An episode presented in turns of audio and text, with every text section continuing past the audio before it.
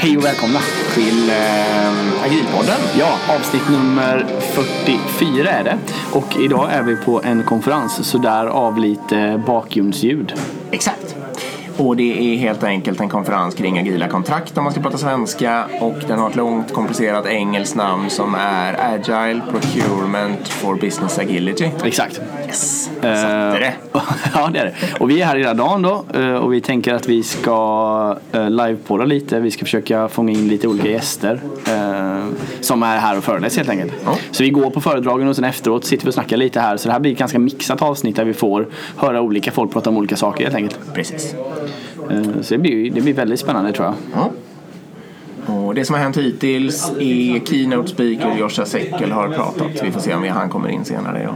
Mm, pratat om hur de jobbar med eh, agila kontrakt i USA och Washington. Ehm, Men nu ska vi springa iväg och dricka kaffe. Just det. Så vi hörs sen. Och så, så ska vi också innan, säga, innan, vi, innan vi tar in första gästen ska vi tacka Informator. Just det. Ska vi göra. Tack så jättemycket Informator för att ni är med oss. Gå in på vår hemsida agilpodden.se. Japp, Klicka på informatorloggan. Kommer ni till hela deras kursutbud. precis. Och om ni anmäler er till någonting så slå med agilpodden där så de ser att det kommer från oss. Så hörs vi om en liten stund helt enkelt. Fantastiskt. Ola Sundberg.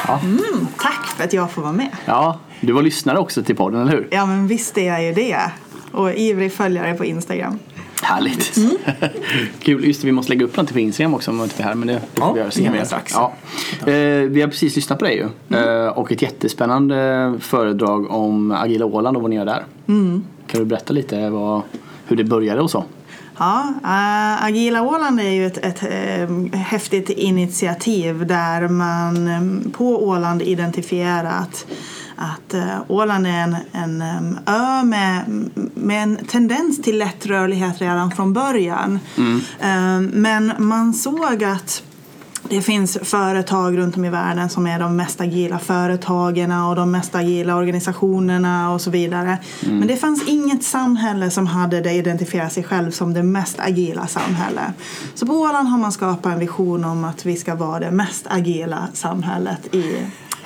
Det rimmar ju rätt härligt i våra öron. Ja, coolt faktiskt. Eller hur? Så Men vi, hur- så vi har ett agilt fotbollslag. Ja, okej. Ja, de vann finska ligan med agila metoder för um, Ja, det är två år sant, sedan. ja. Ja, ja, det är en häftig historia. Den behöver ni ha någon gång i podden.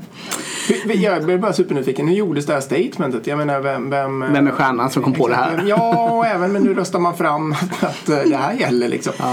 Ehm, jag är lite fel grupp eller person för att, för att fråga exakt den frågan. Det finns um, människor som var med och, och tog fram den visionen ehm, där inte jag var med. Men min vd Thomas Lundberg på Kroski Ja. är definitivt en sån person som är, är bra att, att prata med i det sammanhanget. Och, ehm, även en, en kille som heter Anders Wiklund på Optinova som är ett tillverkningsföretag på Åland där han är vd också. Som, som var två av åtminstone de själar som är, är bakom den visionen. Och vi har ju tänkt egentligen att Precis. göra ett helt separat Agila Åland Ja, avsnitt. det kommer. Så då kan vi kommer, prata om det också. Ni får er till tåls. Ja, men okej, då går vi in på den här eh, eh, kommissionen. Ja, ehm, i, idag då så har jag berättat om, om mitt uppgift, eh, min uppgift i, i digita- digitaliseringskommissionen och där jag sitter som ordförande och har med mig ett, ett eh, jätteduktigt team och eh, vi har som uppdrag att eh, öka andelen digitalisering på Åland genom att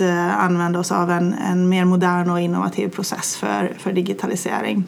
Så den åländska regeringen tog ett modigt steg och, och gav oss ett förtroende att ja, egentligen helt enkelt bara öka digitaliseringen. Och det har vi gjort. Och då gjorde vi det eh, med, med en process där vi har tre stycken steg. Där det första är då att vad är det som är problemet och, och försöka få fram det.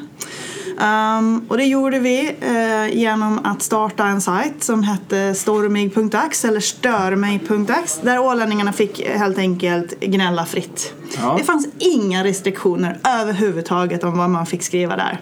Vi hade lite filter, man fick inte gå på direkta personanhopp eller skriva olämpligt. Ja, det ska vara lagligt och sådär Ja, säkert. ja exakt. Men annars fick man, man skriva vad som helst och, och många var sådär att men, men vad då ska man inte skriva om saker som går att digitalisera? Nej, så vi berättar fritt och så avgör vi sen hur man kan paketera det här till ett problem som är digitaliseringsbart. Liksom. För rätt mycket går faktiskt att digitalisera. Ehm, och och sen ehm, så, ja, så vi satte upp den sajten och så ehm, lyckades vi engagera ålänningarna i att gå dit eh, och det blev en eh, stor succé. Vi hade ju trott att det kanske inte skulle komma så mycket alls. Men det blev jättemycket inlägg och framförallt jättemånga. Man spenderar i regel fyra minuter, alltså fyra minuter var averagen som, som folk spenderar på sajten. Och då läste man andras problem och rösta. Det var det vanligaste beteendet på Ganska sidan. bra byggt. Antagligen för att det är en ganska kort tid ändå men eh, Mm. det är antagligen svårt att få med människor att stanna så där länge på en sajt. Ja. Nej, det är smart också för man kunde väl rösta upp andras kommentarer också. Ja, så man exakt. slapp sitta och skriva in Ja. samma sak liksom. Det är bra. Nej, verkligen. Ehm, så vi fick in jättemycket feedback och input och tankar och så um, bearbetade vi datat. Kom fram till ett antal områden eh, som vi funderade igenom. Ja, men vad tycker vi att det är utmanande och var har vi fått mest input? Och kom till tre stycken huvudkategorier som vi valde att sätta upp för ålänningarna att rösta på en gång till. Ehm, och då fick de rösta. Eh, och de, de tre områdena var eh, trafiken och skärgårdstrafiken och tra- trafik i, i allmänhet. Eh, det andra området var att på, på Åland så pratar Bamse finska fastän Åland är enspråkigt svenskt. Det är ändå ett problem. Ja. Så att, eh, och det har att göra med att vi liksom, eh, det, finns en del IP-mässigt och geotaggingmässigt som gör att Åland blir att klassa Ah, som ett okej. finskspråkigt område trots att vi är enspråkigt eh, svenska då. Ja. På grund av vår tillhörighet till, Med till Finland. IP menar du intellectual property nu? Alltså, Nej, mer så här. Så, IP-adresserna? alltså, ja, alltså hur Okej. domäner och annat. Jag kan inte exakt vilka tekniska grejer det är men det har att göra med, med, med bakomliggande teknik för hur man men, men jo, det, det kopplar ju tillbaka till de, de här um, rättigheterna till uh, var man har, vem har rätt att sända man vad. köpt, liksom, ja, exakt. ja, men precis. Exakt. Så det kommer tillbaka dit. Det är därför man styr. Ehm, och ehm, Det tredje var? Det tredje var den som sen också vann det. och det var dubbelmomshanteringen där ålänningar ehm, har utmaningar med att handla på internet på grund av att Åland är en egen skattezon i EU. Ja. Ehm, Och det här är ett 20 år gammalt problem tror jag Ja. sa, som ingen har lyckats lösa. Exakt. Det är viktigt att lägga märke till. Ja, Ja. Så, så att, ehm, och de där tre är alla ganska stora utmaningar. eh, Och saker där det var svårt att driva vad digitalisering. För vi ville att det skulle vara någonting som var svårt. Vi kunde ju ha valt att gå Mm. på att man ska kunna boka läkartider på sjukhuset online. Liksom. Ja, eller köpa bussbiljett på mobilen. Ja, men exakt. Mm. Eh, men vi ville ta oss an någonting som var lite svårare för vi visste att det fanns massor med initiativ pågående. Ehm, så då, då ehm, när vi hade fått vårt problem, ålänningarna hade hjälpt oss att välja problemet, eh, så partnade vi upp, eh, upp med en, eh, ett bolag i Finland som heter Industry Hack. Eh, som har som sin affärsidé att, att hjälpa företag och, och organisationer att eh, driva fram digital innovation via vad de kallar innovation challenges. Så att deras idé är att de då um, har ett stort nätverk av företag som är experter på digital eh, innovation och, och service design och liknande. Och eh, ehm, då sätter de upp de här eh, challenges, de här innovation challenges på sin sajt och så bjuder de dessutom in team som de eh, tror att kan vara intresserade. Eh, så får man ansöka om att vara med i de här eh, utmaningarna. Ehm, och um, blir man då ett team som blir antaget, för det är vi som kund eller som arrangörer sen som väljer vilka team som får komma. Eh, men är man då med på den här utmaningen så får man betalt för att komma på, Ja, på eh, själva eventet. Och så- Mm. tävlar även om att få vara med och, och man blir betald om man är med. Mm. Exakt. Och hela konceptet är en tävling så att du kommer sen on site i, i två till tre dagar och tävlar och presenterar ditt förslag för juryn. Ehm, så det, är- till Åland så kom det i maj sex stycken team. Vi hade Ja. valt sex stycken team. Så de kom till Åland ehm, och eh, fick hjälp av mentorer som vi kallar dem, som experter inom området. Så att de fick bolla frågeställningar och tankar och idéer med de här mentorerna för att jobba fram sina idéer. Och så jobbar de i princip dygn runt då. I, I. I, i, två dygn. Två dygn, ja. ehm, Okej. eh, Innan det var dags att presentera. Hur stora var de här teamen? De är i regel eh, tre till eh, fyra personer. Så ungefär Ja, det är riktiga små effektiva team Ja. Och sen ska poängteras också att det var ju människor, ni hade ju, apropå det här med mentorer och så, ni hade människor där som kunde den här skattelagstiftningen och så, som kunde förklara Ja. liksom bakgrundsinformation och bakgrundsdata. Ja, verkligen. Ehm, för teamen vill ju ha tillgång till ehm, statistik och liksom en massa underliggande fakta så att de förstår hur stort problemet är. De var ute på stan och intervjuade människor, de var till postkontoret och intervjuade personalen, de ringde tullen. Alltså de, har, de engagerar sig verkligen i att försöka, försöka förstå. För det är ett svårt problem att, att förstå. Ja. Otroligt häftigt. Ja. verkligen. Ja, precis. Och hur slutar det här nu då? Det- Ja, de, eh, de sex teamen de presenterar för juryn. Vi skulle då välja ett eh, resultat. Ehm, Vi var väldigt eh, nervösa inför de här presentationerna. Det kan jag förstå. Det är en lite stake nu ändå. Någon har betalat en team här för att sitta och jobba och allting. Och Ja. Ni har ju också gått ut med en hög svansföring med att ni ska lösa ett, komplext problem och inte ta ett enkelt problem och så vidare. Verkligen. Ja. Eh, Så att, alltså vi var väldigt nervösa och hade ju ingen aning om vad som skulle komma ut därifrån. Men teamen höll sina presentationer i, takt med att dagen gick och fler och fler presentationer hölls så började man se hur stressnivån hos juryn började gå ner. Eh, för man insåg att de hade kommit upp med bra grejer. Ja. Så alla jurymedlemmarna eh, gav betyg i form av siffror baserat på några olika kriterier. Och när vi till sist summerade ihop så då hade vi tre stycken ehm, tävlingsbidrag då som hade lika många poäng. Så sen fick vi jobba igenom det en par varv till och, och iterera och till sist så kom vi fram till en vinnare då. Ehm, och den eh, vinnaren, de, det de vann var ju då att de får göra en pilot eh, som de får betalt för, för att bevisa att deras idé funkar. Eh, så den är igång just nu och vi har kommit så långt så att vi har, har eh, riktiga ålänningar just nu som testar lösningen då och får ju feedback på om den här lösningen hjälper dem i deras dagliga liv och, och gör det enklare och lättare. Och då är det, precis, i riktig ålänning är det begränsad användarskara på Ja, något sätt? Ja, exakt. Och- Vi har en men- pilotgrupp. Men de handlar riktiga saker till Ja. sig själva liksom? Så de Jajamän. har hjälp i sitt riktiga liv verkligen? Mm. Ja, är Absolut. Och sen har ni planerad eh, produktions eller go live-sättning någon gång under året också. Jajamän. Förutsatt att ehm, ehm, feedbacken från, från de som är med då är tillräckligt bra så är tanken att vi går, eh, går live här senare i år. Så då kan man säga egentligen då från att den här själva gruppen skapades som du är med i då. Den här digitaliseringskommissionen. Kommissionen. Svårt ord, jag glömmer Ja. bort det hela tiden.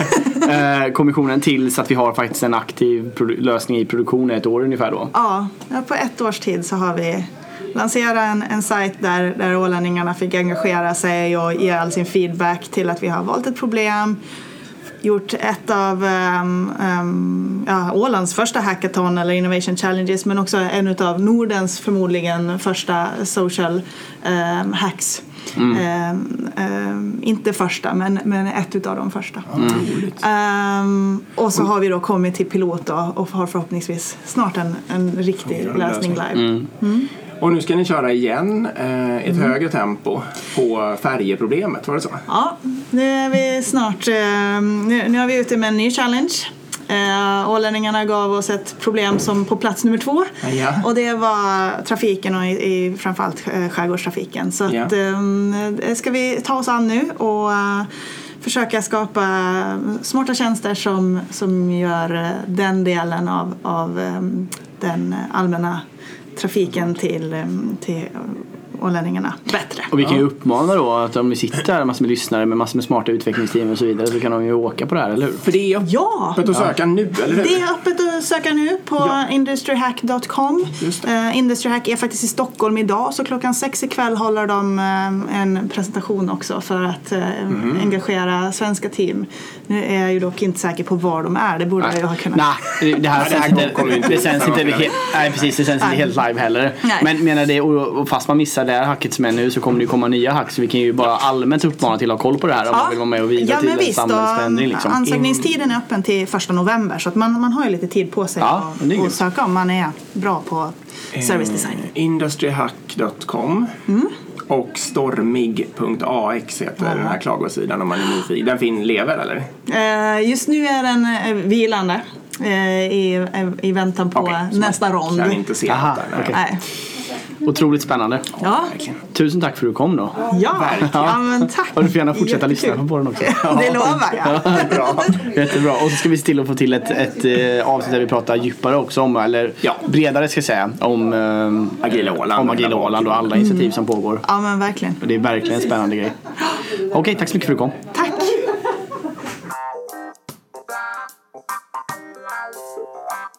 Ja, absolut. Nu är vi igång. Ja, precis. Nu har vi nästa gäst här. Vi kan Exakt. introducera er först här innan vi, för vi bara slänger in och ut gäster i, i dagens avsnitt egentligen. Det kommer från SBAB. Ja, Ja, presentera er själva. jag heter Maja Järnström och är programledare för ett eh, av SBABs största projekt genom tiderna. Ja. Där vi eh, byter ut eh, våra bassystem, våra kärnsystem, samtidigt som vi också moderniserar vår systemplattform. Precis, du, du sa det som att det som gör en hjärt hjärtoperation. Hjärt-lungtransplantation. samtidigt som vi ska springa i någon form av lopp. Ett maraton. Ja, precis. Både hjärt och lungtransplantation och. samtidigt som vi ska springa ett maraton. Härligt. Och sen är vi med Claes också. Just det, Claes Ljungqvist heter jag, är CEO för, på SBAB och försöker mest hänga med i vad som händer. Ja, det- du verkar ha lite koll. Ja, lite. Ja. Du hjälper oss, Claes. Nej, och vad som hände precis innan vi började spela in var att Erik började fråga när är ni ute ur den här legacy och då, då stoppade jag hela diskussionen och sa att nu måste vi börja spela in. Ja, precis. För nu börjar det bli intressant här. Exakt. Så du nu- får börja svara på nu det kan jag Claes. fortsätta. Ja. Nej, men, och, vi kommer aldrig bli av med allt legacy och sen ska man vara medveten om att det man bygger nu är morgondagens legacy också. ja, Så att- det är väldigt sant. Eh, Men lejon, alltså vi gör en så ganska stor städning just nu då, så att lejonparten av, av de här riktigt eh, tunga och viktiga systemen som vi har räknar vi med att ha moderniserat om, ska vi se vad är det för år nu? 2018. inom slutet inom av två och ett halvt år någonstans där. Någonting i den stilen så kommer vi vara i en betydligt bättre shape. Och Ja. det gäller då inte bara det som Maja och större delen av bolaget fightas med när det gäller bassystem utan det är en minst lika viktig komponent i det här att byta alla integrationer så att vi blir snabba där. Ja. Och att vi kan eh, bli snabba i vårt kundmöte i väsentligt högre grad än vad vi är nu. Satsar ni på någon sån här form av API-plattform eller hur Ja, tänker ni? fristående microservices i Ja. ett stort lager så att säga som, som eh, varje team har ansvar för sina egna services och vi bygger interface emellan dem så, så att man kan använda varandras grejer. Så det är Amazon-stilen kan man säga. Okej. stor Så jag kan tänka också att det här kräver ju ett förändrat arbetssätt. Också, jag tänker att eh, om ni ska ha liksom mikrotjänster och mindre team som ska jobba kanske oberoende av varandra. Jag tänker att ni releasar oftare i de här i nya, i nya systemen än i legacy-systemen och så vidare. Så jag antar att ni har också en agil transformation på gång, eller? Det kan man väl säga. Det kan man säga. Det kan man säga, det kan man säga absolut. Eh, och om man tittar på det här programmet så är ju det också en stor förändring i arbetssätt utifrån att det är inte, det är inte vanligt att vi på SBAB gör så här stora projekt Nej. eller program. Eh, Så även där är det mycket, handlar det väldigt mycket kring arbetssätt och hur vi ska jobba med team tillsammans och så. Och där, man, där vi har mycket beroenden. Så Där vi inte har kommit till att vi har en autonomitet utan vi har mycket beroenden. Eh, Och vi försöker ändå jobba så agilt det går liksom i det. Eh, Jag skulle säga att vi har gjort en ganska bra resa. En lattjo grej om man tittar på utifrån det här programmets livscykel så var det ganska, eller från början var det ren anarki kan man säga. Men sen ganska snart så, så införde vi en ganska så eh, tung styrning av projektet eh, och vi har då agila teams som ingår i projektet men som då mer var en passiv mottagare av, av grejer som projektet kokade ihop och ombads göra så fort som möjligt då. Vi såg att det funkade till en viss gräns men det ett steg vi har tagit nu under sommaren och hösten är att liksom ge de här teamen mycket större ansvar och befogenheter. Istället för att ha en, en ganska styrande projektledning så en mer faciliterande programledning. Vi steppar upp projektledningen ett snäpp och sen lämnar ansvaret till produktägarteam. Att utifrån de mål projektet har faktiskt fundera igenom hur ska vi göra det här och börja exekvera på det. Så att vi lär oss också att bli mer agila och autonoma inom ramen för det här projektet. Ja, förstås. Men det är en resa att lära sig. Eh, Det här med att bygga fullstack team på riktigt till exempel. Ja, det är att det inte bara är ingenjörer på ena sidan och folk som funderar på hur det ska funka på andra sidan utan att man sätter ihop de här Mm. och förstå, får dem att förstå att man ska jobba tillsammans varje dag i en resa i sig. Kan Mm. man säga. Verkligen. Är det, är det svårt med tanke på hur man har jobbat innan? Är det, har ni mycket jobb med att transformera folk också liksom i kunskapsnivå? Och, Kanske inte kunskapsnivå så mycket men däremot en, en eh, vad ska man säga, lite adkar termer man kan säga. Ja. Men att få en awareness and desire. att, Oj, det här funkar faktiskt mycket bättre, det är mycket roligare och det går fortare. Ja. Eh, Om man sitter och jobbar med, med sina value streams dagligen tillsammans med alla kompetenser som behövs så är det ju enormt mycket mer eh, dels speedigt, kraftfullt eh, men det är också mycket roligare att göra. Känner ni att ni har fått, eh, liksom, eh, har en all, vad ska man säga, människor, har många människor i organisationen en stark känsla för att det är så? Så att de liksom på riktigt dras till att vara organiserade på det sättet? Jag skulle säga att det växer fram mer och mer. Eh, Så får man putta på lite grann ibland och Förstås. hjälpa till. Men, men eh, jag skulle nog säga att det, från början så fanns det bara på tekniksidan skulle jag säga. Men det jag har är definitivt, det där. Ja, nej, men jag har definitivt tagit klivet ut i, i eh, större del av organisationen. Så att alla enheter i princip börjar fatta, fatta vitsen med det och bidra in till de här teamen. Och då är det inklusive någon slags marknadsföringsmänniskor och så, de här olika tjänsterna, eller hur långt sträcker sig det? Det börjar väl- UX? Ja, det bör, ja, UX definitivt och det börjar röra på sig även i samarbete mot Digital Sales och eh, eh, vår, vår eh, kundservice som också chippar in den kompetens de har. De har ju en gigantisk kompetens när det gäller att- vad kunderna verkligen vill ha. så att såklart. utveckla rätt grej och inte bara fort utan det börjar ta fart också. Men det är, det är inte snutet i näsan så att säga utan det tar tid att, att bygga den här. Det handlar om trust också förstås. Hur, stor är, hur stort är SBB? Hur många ungefär bara? 400-500 va? Ja, det är över. Jag tror att det är 505, mellan 550 och 600 nu. Ja, okej. Det är ganska stort ja. Ja. Men finns det en allmän, jag tänker från CEO också, att, att agila transformationen, gäller det bara på IT eller gäller det liksom hela bolaget? Nej, det gäller hela bolaget. Ja, det gör det. Ja, absolut. Det är bra att det är uttalat i alla fall. Mm. Coolt. Mm, Och hur stor är, hur många är människor, om man pratar det här eh, bytet av legacy, hur många människor är det hos er som, eh, alltså SBAB-anställda är det som jobbar med det och hur stor är leverantörsinsatsen? Ja, men jag skulle säga att vi kanske totalt är ungefär 80 personer som jobbar med det här just nu. Eh, och eh, av dem så är väl eh, 10-15 eh, från leverantören. Okej, Okej, det är så pass lite alltså. Fler, ja just det. Mm. All right. Okej. Och hela, för att om man ska, jag vet inte om vi, ens, vi kastar oss rakt in där men eh, superkort sammanfattningen är att ni tar hjälp av en leverantör och att ni har gått från ett läge när ni hade lite mer gammaldags kontraktsupplägg för det här men har nu ett upplägg med agila kontrakt. Där ni bygger trust. Ja, du får fortsätta Ja, själv. ja, ja precis. Nej, men vi, vi hade ju ett kontrakt från början som, eh, som stipulerade att eh, vår eh, leverantör fick betalt mer om de blev klara före en viss tid som var angiven i avtalet. Eh, och de skulle ju då få mindre betalt om de levererade för sent Ja. och så vidare. Eh, och när vi startade det här programmet så hade vi på SBAB inte riktigt mobiliserat våra styrkor tillräckligt för att liksom dra igång på Nej, en gång. Men så såklart när, när, när det var signat så ville ju såklart leverantören sätta igång Ja. eftersom de hade en tid att hålla sig till. Eh, Så de sprang i förväg, drog oss bakom sig, eh, försökte få oss att snyta fram en massa krav Ja. eh, och började bygga. Men det här gjorde ju att de byggde utan att vi kunde integrera och testa i små steg. Så när vi till slut hade våra team på plats och kom igång då upptäckte vi att vissa saker behövde byggas om. Eh, Och det är ju inte så konstigt, det är ju så det blir. Eh, Så det vi, eh, det vi då förstod var att nu måste vi börja hitta ett sätt där vi faktiskt springer tillsammans, hand i hand, liksom i samma takt och jobbar med samma funktionalitet samtidigt så att vi kan testa av funktionaliteten eh, vart eftersom. Och så som, eh, så som eh, kontraktet var skrivet så kunde vi inte riktigt eh, komma dit.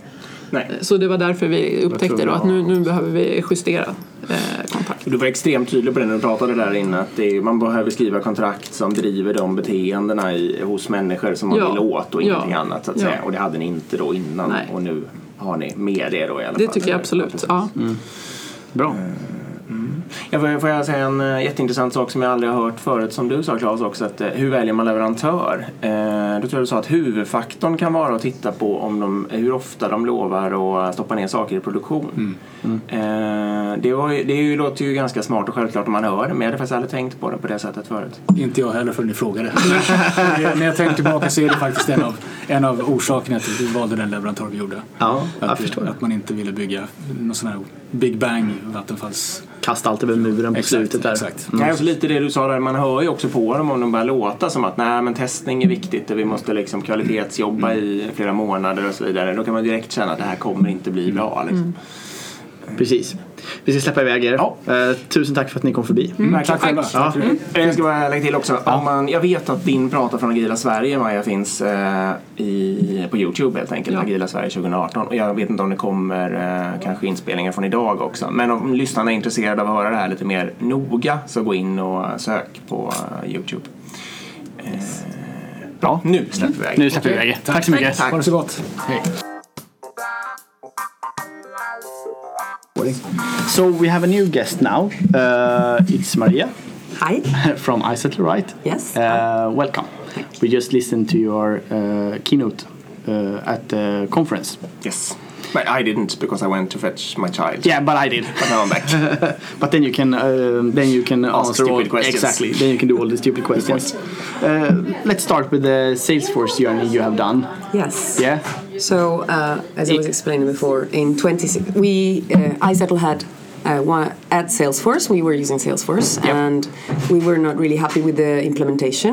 Then we purchased the company in Scotland, and they were using Salesforce, and they were doing it, were doing it better than we were doing. So we decided to, since the two instances couldn't communicate because they were different instances, we decided to learn from what they were doing, expand uh, the way we were doing our things, and remap all of the processes on a global level, unify those processes, and launch a new instance from scratch. Yeah.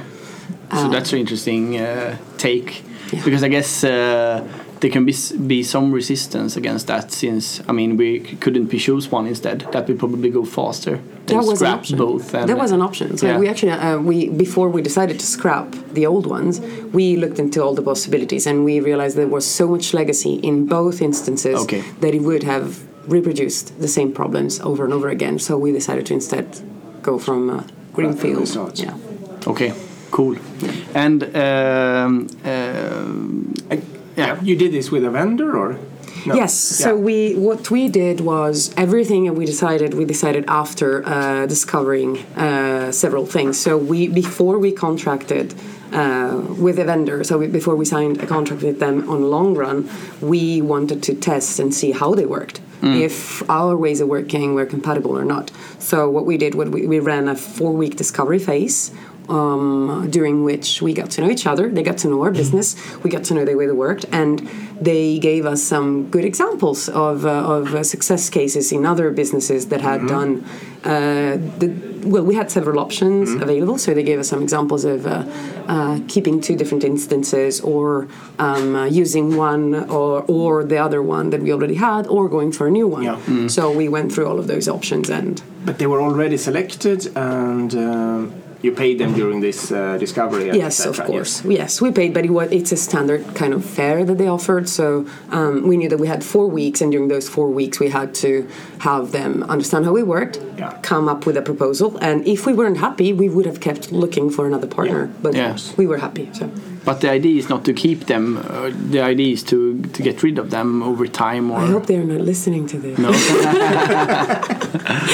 Well, the idea is to we are and they are aware of it. Of course, we're not. No one. I mean, we're not that naive. None of us is. Uh, in the long run, what they advised us to do is you have to build a team because we did not have a team that was uh, managing this platform in the past, and we had very frustrating experiences. So they advised us build a team, bring the skills Okay. inside of your company. Don't because otherwise you're always going to go for a contractor and you depend on them. And since a contractor does not for uh, they could be the best partners in the world, Yeah. but they don't have the same interests or the same. They don't understand No. your own Yeah. business as you No. do. So you need to have those people inside your company. And then again, as you said before, you can build a good relationship with the contractor in, on, an, on an advisory level, Yeah. on a support level, uh, Yeah. until you can fly solo 100%. But I mean, that's fine. That's one way of using vendors as well and doing contracts is that, okay, we are building a team and we need knowledge and you need to help us to get to that knowledge level and then they can step away, kind of.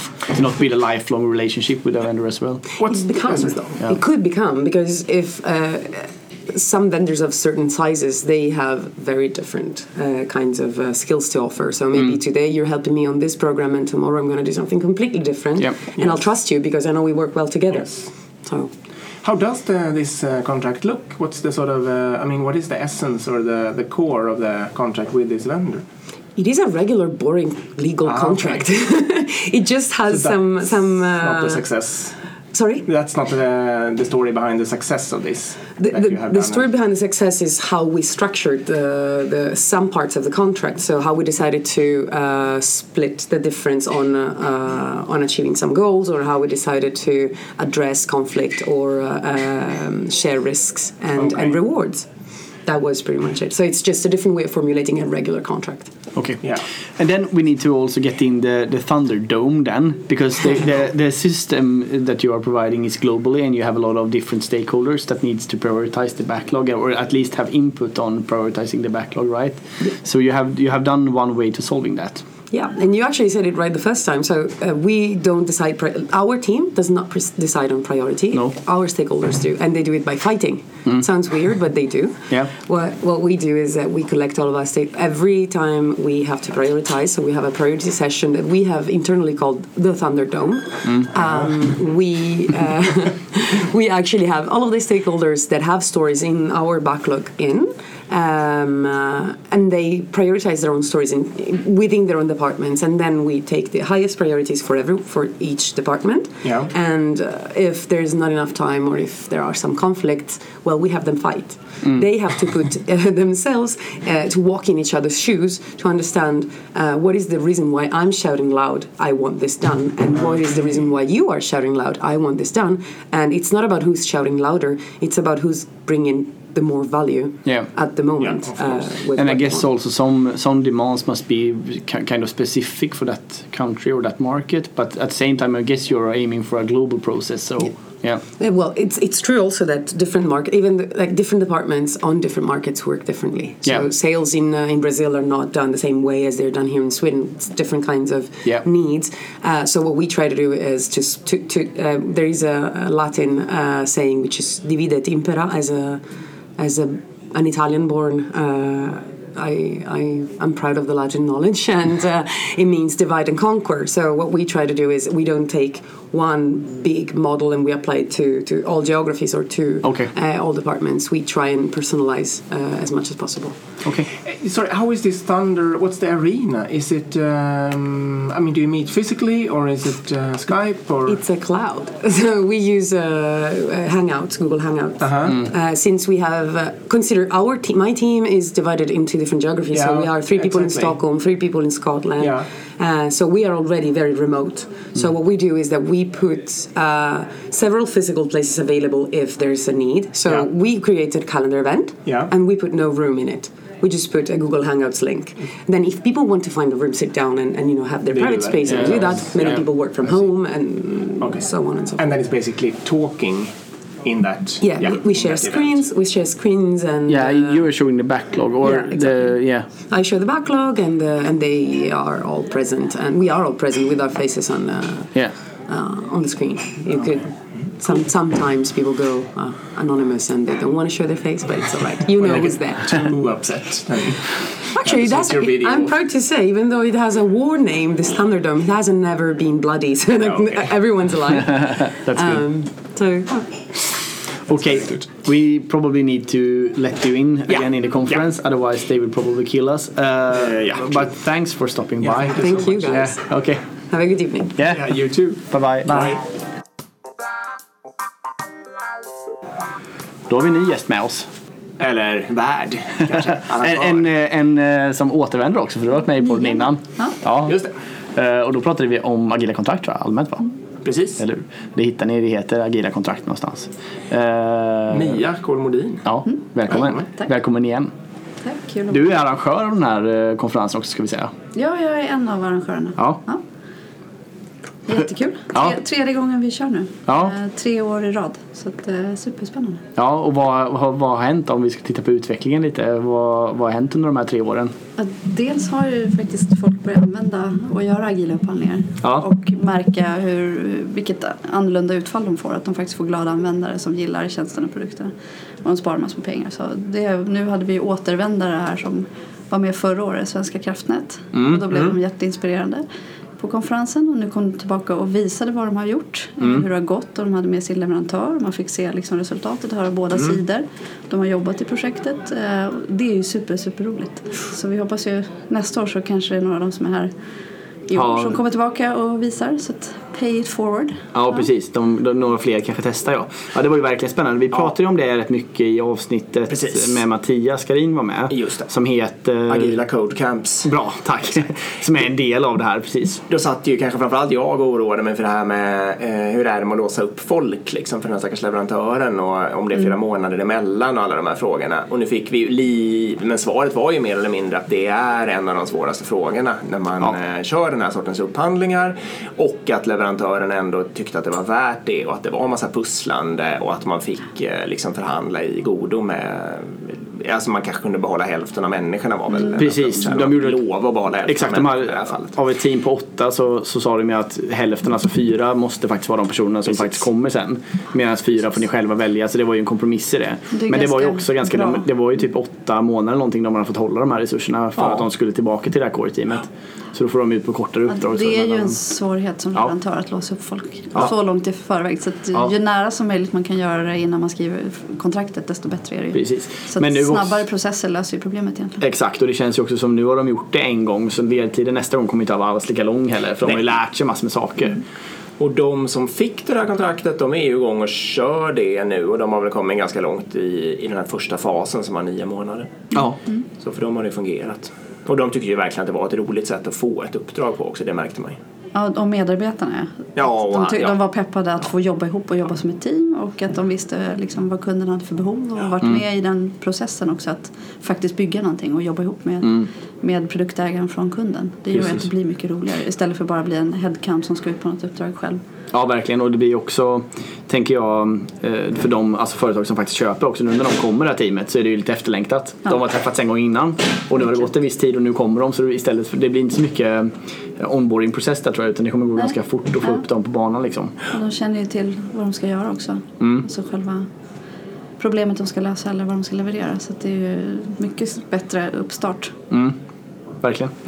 Sen kan man väl säga också på den här konferensen idag då, så eh, ett tal handlar ju om, inte så mycket IT, men hur man har applicerat eh, lean och agilt eh, utanför IT, eller hur? I racing? Exakt. Ja, ja, jättehäftigt att se Linus som är här och berättar. 19 år och eh, världsmästare och helt otroligt duktig. Och värsta Ja. teamet. Ja precis och han vann nu då alltså eh, Formula 3 i eh, UK, alltså Precis, Storbritannien. eh, Storbritannien eh, i år och nu satsar han på Formula 3 internationellt, eller hur? Ja, worldwide.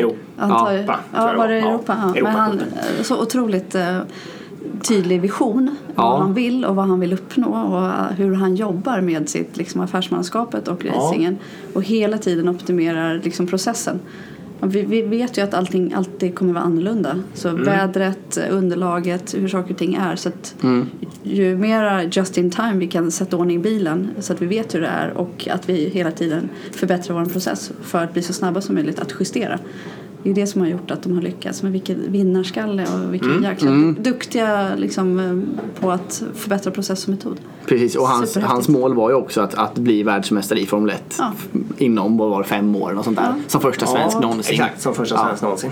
Och är man så jäkla målmedveten och hela tiden förbättrar sig så kommer det ju säkert att hända. Ja. Det är helt klart. Så satsa era pengar på honom om ni kan. Ja, verkligen. Det var också kul, eh, för en av de största utmaningarna inom racing är ju kanske finansiering. Eh, Och det hade de ju verkligen förstått och accepterat och gått all in på att hitta massa olika metoder för att lösa det. Liksom. Och inte bara se det som något jobbigt hinder utan se det som en av de stora utmaningarna helt enkelt. Acceptera det. Och det är också att det är en familjesport. Att Ja. hela, hela familjen har varit involverad i hela hans uppväxt. Han har ju kört i 13 år fast han är 9. Ja. Nej, fast han är 19. Men så att de började ju väldigt tidigt. Ja. Och hela familjen har varit involverad och kört runt med, med bussen och, och liksom kört gokart från första början. Och det är också häftig grej. Liksom. Det är ett livsval. Han har kört i mer än halva sitt liv. Jag sa det ska vara inledningen. Ja, exakt. Helt galet. Ja, men det är verkligen coolt och um, um, nu var ju inte mekanikern med men hans engineering team om man ska säga var ju med och pratade också utifrån att de jobbar med lean agila metoder också att försöka hela tiden kontinuerligt ut, alltså förbättra. De hade ju börjat bara egentligen med att ha papper och penna och skriva ner och sen har de gjort en, en mall utifrån hur man ska optimera fordonet och liksom snabbt få in feedback då för att förbättra feedbackloopen egentligen mellan förare och eh, mekanikergänget för att optimera bilen så fort som möjligt. Alltså de jobbar helt kontinuerligt med att ändra den processen hela tiden egentligen. Och det är väl också det som är en, en framgångsfaktor bakom det. Verkligen. Precis. Och som helt nybörjare. För de hade ju inte gjort det här innan. Det var- Nej, precis. De hade ju ingen i sitt team som var proffs liksom, racing eh, överhuvudtaget. Nej. Utan de har lärt sig allt från grunden och är bättre än konkurrenterna. Ja. Kör du i nästa år igen? Det får vi väl hoppas. Ja. Om det är som det är nu, att det sprider sig och folk visar större intresse och det, så verkar det ju vara. Mm. Då kommer vi ha ännu mer att visa. Då vill vi ju självklart kanske bli två dagars. Man Ja. vet. Precis. Och kanske två stora graphic recording.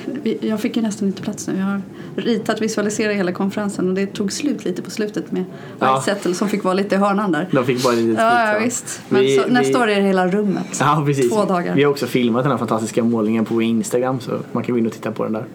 Men och eh, om jag bara ska göra någon eh, otroligt banal framtidsspaning så är väl ändå så att om man tittar på hur eh, lean agilt utvecklas i samhället så ligger, är väl ändå det här med att handla upp leverantörer det är väl ändå ett sånt område där det ligger enormt mycket efter och som ofta blir en flaskhals i stora projekt när man Ja, vill jobba verkligen.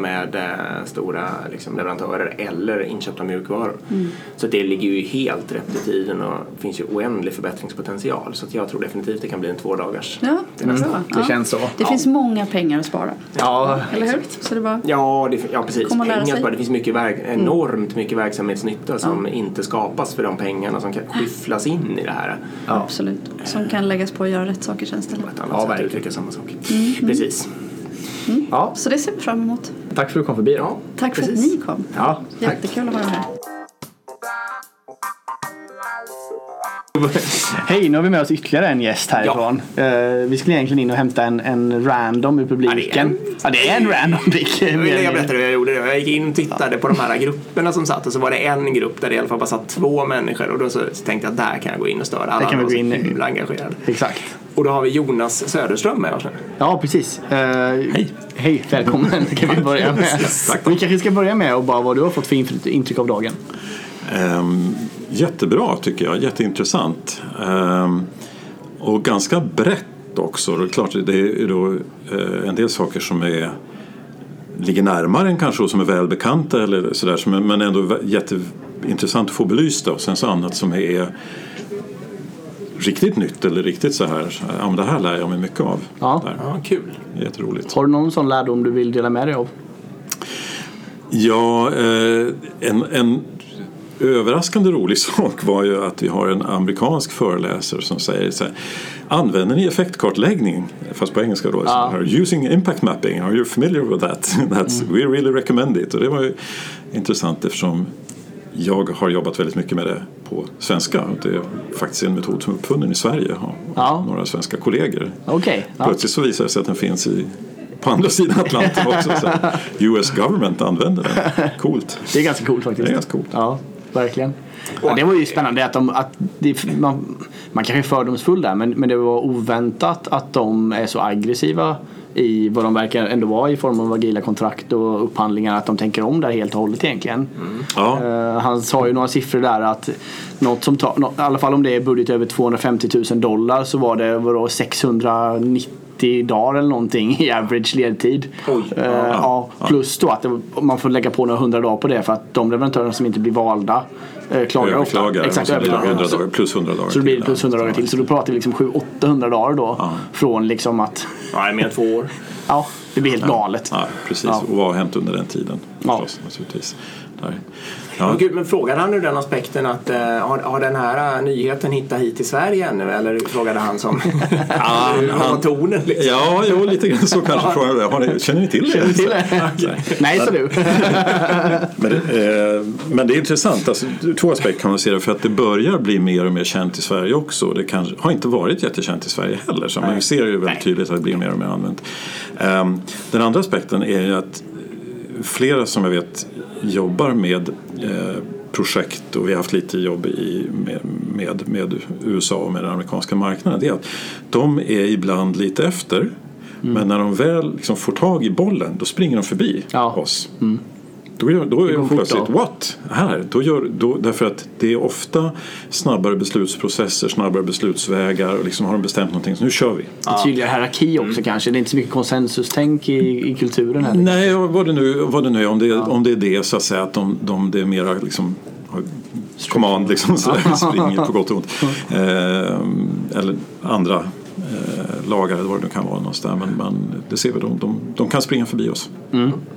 En helt annan sak som vi måste nämna också det är ju att uh, när du valde den här random uh, Precis, personen. då säger Erik, har inte han skrivit en bok Ja, också? Exakt. bakhuvudet. Exakt, och, och, och, Så- den heter Jävla skitsystem. Japp. Ja, det är en positiv betoning på den titeln. Ja, den, har, den har ju en undertitel som heter Hur en digital arbetsmiljö, hur en usel digital arbetsmiljö förlåt, stressar oss och hur vi kan ta tillbaka kontrollen. ja. Har du några exempel från den boken? Alltså, jag kan tänka mig att du har tittat på en del grejer. Oh ja, eh, det var ju roligt, det var en föreläsare, två föreläsare som lät oss göra en övning. Så här, hit, nämn ett bra system som du använder och ett dåligt system som du använder. Och tyvärr så är det ju väldigt lätt för alla att komma på ett dåligt system. Ja. Många ropade ju tidrapporteringssystemet eller reseräkningssystemet och sånt där. Det här är ju administrativa insidor av många arbeten, liksom många, på många arbetsplatser, de här sakerna som man måste göra, eh, men som man kanske inte vill göra. Eller, det är i alla fall inte motivet till att jag har det jobb jag har. Jag blev inte läkare eller jag blev inte någonting för att jag ville fylla i tidrapporteringssystem. Liksom där.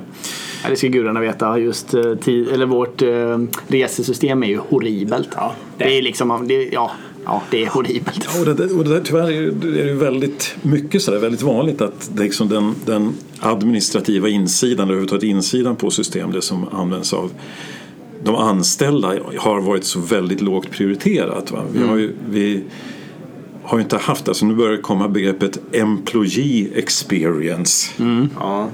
Men Istället för user experience. Istället för user experience, eller sam, vid sidan av user experience. Och det har liksom inte, någon har, ingen har ju pratat om det på, på många år. Nej. Men det är det som eh, ju den boken handlar om, hur man får till en, eller egentligen handlar den om du har rätt att kräva även en bra digital arbetsmiljö på samma Ja. sätt som du har rätt att kräva en, en bra Fysisk. fysisk arbetsmiljö. Ehm, och det går att skapa sådana bra digitala arbetsmiljöer. Problemet och en, en anledning till att jag skrev boken var att så många där ute var uppgivna och sa ja, det är mig det är fel på, det är jag som är dum. Jag f- f- förstår inte, jag hänger inte med. Förstår inte med det. Man trodde att det måste vara så uselt som det i många fall var. Ehm, Ja, man har vant sig helt enkelt. ja, och, och resignerat och gett Ja. upp. Liksom, så här, att, ja, det blir inte bättre än så. Nej, jag kommer ihåg jag gjorde en sån där eh, när jag pluggade någon eh, användbarhetskurs på universitetet. Då var vi på ICA och tittade. Då tror jag de hade åtta eller nio system som en anställd var tvungen att hoppa mellan. Beroende på om man satt i kassan eller om man skulle ta posten eller om man skulle göra någonting. Och då var det dessutom så att när man slog in pris i de olika systemen så vissa skulle man använda punkt och andra komma. Japp. Till exempel. Det är så här bra grej. Liksom. Så skulle de skriva in 55 och 50 då var det liksom okej fan i det här systemet shit är det punkt. Och för att lösa det då så hade de satt sådana lappar liksom. Post-it-lappar. Att här obs punkt i pris liksom. Och gör man fel blir det en faktor 100 fel då. Exakt, och, de, och du kan ju tänka dig vad de, vad de här liksom, lapparna växer och blir stora och överkluddade och det liksom, ja. Ja, det är och det är det man ser när man går ut på arbetsplatsen. Det var också en väldigt viktig takeaway från, från en av, av föreläsningarna. Alltså gå ut och titta på hur det faktiskt ser ut för att man ser vilka behov som egentligen är de viktiga där ute. Där. ja. Nej, ehm, nej men visst, så att den, eh, men där, där kan man, är ju eh, värdefullt tycker jag därför att här gäller det ju så att säga att förklara och inte minst i offentlig sektor att ni kommer att få bättre resultat om ni arbetar användarcentrerat, effektstyrt och agilt. Liksom den heliga treenigheten. där, där. Där har du en ny boktitel. Ja, det, är en bra idé där. Den heliga treenigheten. Ja, du får- du får- Titel och så det andra som undertitel. Exakt, du får ge oss cred i boken om du tar den titeln Absolut. bara. Ja. Nej, men att man jobbar med effektstyrning, säga att man tar reda på faktiskt vad är de verkliga behoven, vad är de verkliga effekterna vi vill ha ut, vad är det som ska hända, vad är det som ska vara annorlunda när vi har genomfört det här. Ska det gå snabbare för, för de här personerna, ska det vara säkrare eller ja, vilken typ av outcome, verklig impact ska det vara, den bestående förändringen. Men den ger ju bara liksom den, den övergripande riktningen för, för var man där ska gå. Ehm, och man kommer fram till den bland annat genom, genom att jobba användarnära, då ta upp behoven. Så här. Och det, det är ju det som ger riktningen. Och sen så med det agila arbetssättet då att hitta ja, men, hur eh, vad är det exakt som kommer att ta oss till det där målet? Det är det som vi inte Och hur går vi steg, Och hur- steg för steg, ja, Exakt, precis. iterativt tar vi oss ditåt. Mm. Och som skapar farten också. Ja. Det finns ju en och annan som har, har så att säga, kritiserat agilt eller kritiserat det här med liksom att ja, man kan inte springa i vilken, direction som, vilken riktning som helst liksom från början utan vi måste åtminstone ha en riktning först. Så att säga. Och det är ju det som Jag tycker då är den här metoden effektkartläggning och effektstyrning Mm. eh, etablerar väldigt väl så att säga, bara lägga grunden. Mm. Gå åt det där hållet, som, hur, hur ni kommer dit, det, det löser ni. Mm. Sådär, ungefär. All right. Ja. Tack för att du precis. kom förbi och hjälpte till att summera konferensen. Eh, Tusen tack själva. Nej. Tack så Grymt. Okej, tack. Hej. Hej. Och nu är vi tillbaka igen. Utan gäst. Fort det gick. Ja, det gick fort. nu är vi tillbaka utan gäst. Eh, och nu ska vi nog inte ha fler gäster heller för idag. är utan nu, nu, nu är vi klara känner vi. Eh, klockan börjar bli kväll här.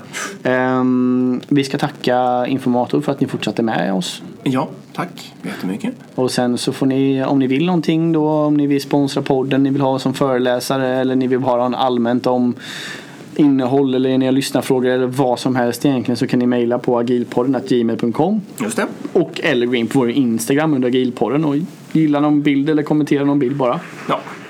Nu har ni applåderna i bakgrunden, vilken snygg fade-out. Nej det var synd att inte hann avsluta under Ja, dem. det här var det allra bästa. Ja, det hade det. Ehm, Ja, men det är väl det. Tack Det är det. till alla som lyssnar. verkligen. Vi eh, hörs. Vi hörs igen. hej. hej. Hej.